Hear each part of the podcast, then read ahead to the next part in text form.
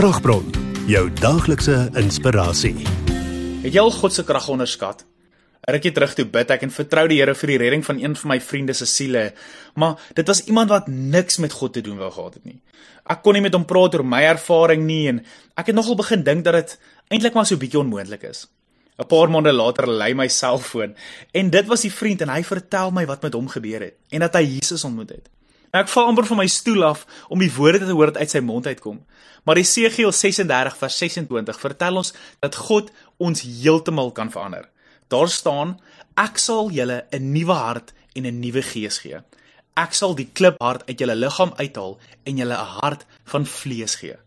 Wanneer God 'n afspraak met jou het, kan jou lewe nie dieselfde bly nie. Sy liefde en genade het die krag om ons heeltemal nuwe mense te maak. Al het jou sondige lewe jou hart verhard en jou gees beïnvloed, gee hy vir jou 'n nuwe hart en 'n nuwe gees. Nou die beeld van iemand wat 'n nuwe hart kry, laat my dink aan 'n hartoortplanting. Sonder dit sal die pasiënt nie eintlik verder kan leef nie. Maar daarna, daarna is die potensiaal en die en die lewe terug. Net so gebeur dit wanneer ons by God uitkom en hy ons vernuwe en ons red. Here, baie dankie dat U alles nuut maak deur U liefde en U genade. Amen.